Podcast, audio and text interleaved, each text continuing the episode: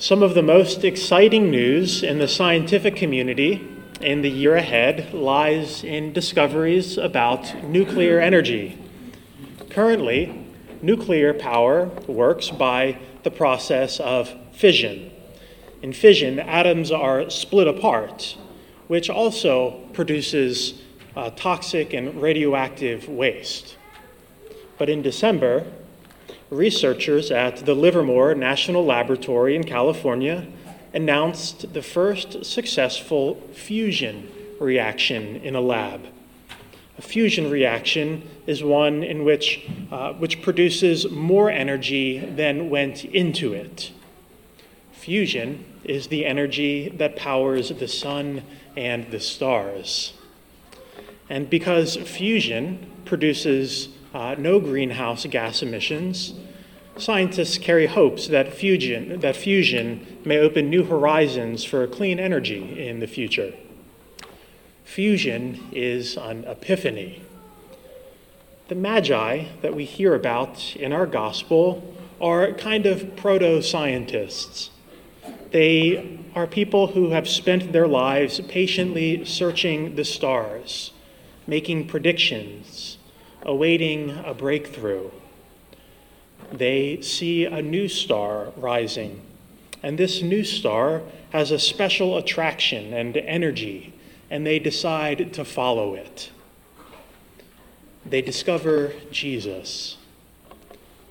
Brother Guy Consolmagno, a Jesuit astrophysicist of the Vatican Observatory, observes that the Magi become true scientists when they accept and worship the Christ child, which was not at all what they were expecting, but was the truth that they discovered.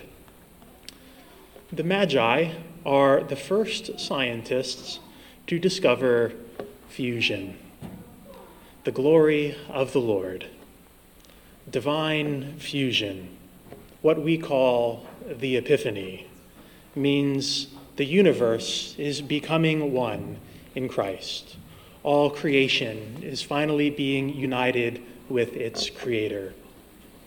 And Jesus, the child Jesus, is where the core reaction of love at the heart of the universe happens.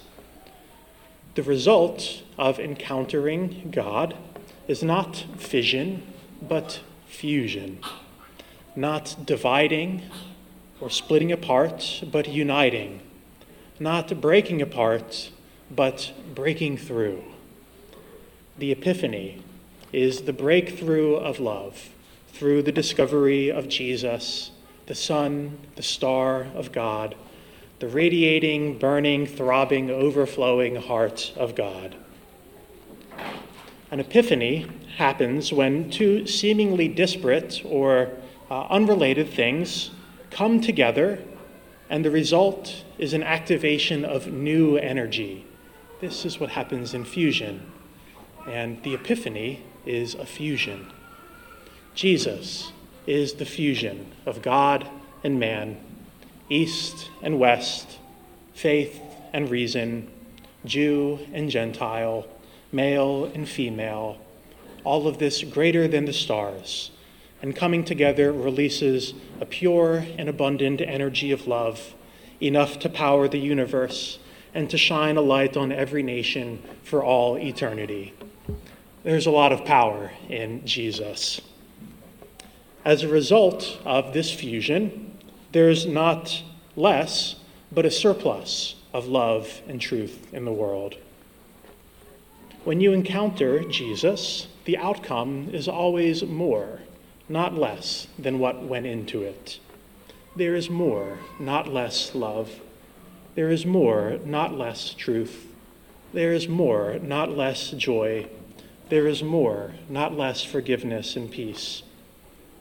When this kind of divine nuclear reaction takes place within each of our hearts, Jesus then fuses our lives together into a new body that we call church.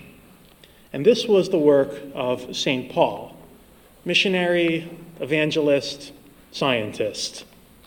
Paul is the one who sets out to apply this discovery of Jesus, the power of divine fusion, the mystery made known by revelation to our human communities?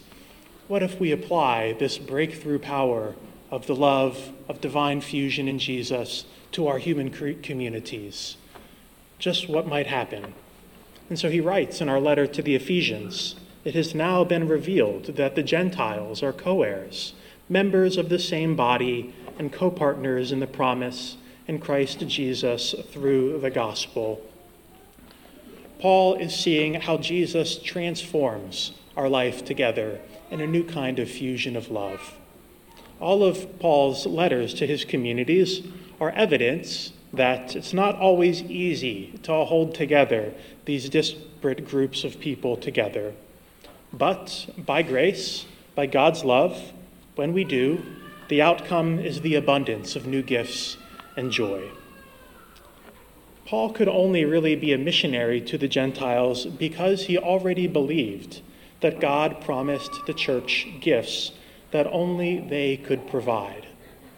Paul was a missionary to the Gentiles because he already believed that there were gifts out there still waiting to be discovered. And so we see the Magi, the ones who are representatives of the nations, of the Gentiles. They opened their treasures before Jesus and offered him the gifts of gold, frankincense, and myrrh. It's a meaning that even as pagan outsiders, they had gifts and knowledge of their own to offer God. People of Israel didn't have a premium of all the gifts in the universe. They needed to meet others, to reveal new gifts and joy in their community. The constant temptation is to resort to the way of Herod that we see. Herod is the opposite of Epiphany. In the words of one commentator, Herod is the prototype of those who spend time, energy, and talents in protecting their illusions. He's the one who's not open to receiving or giving any new gifts.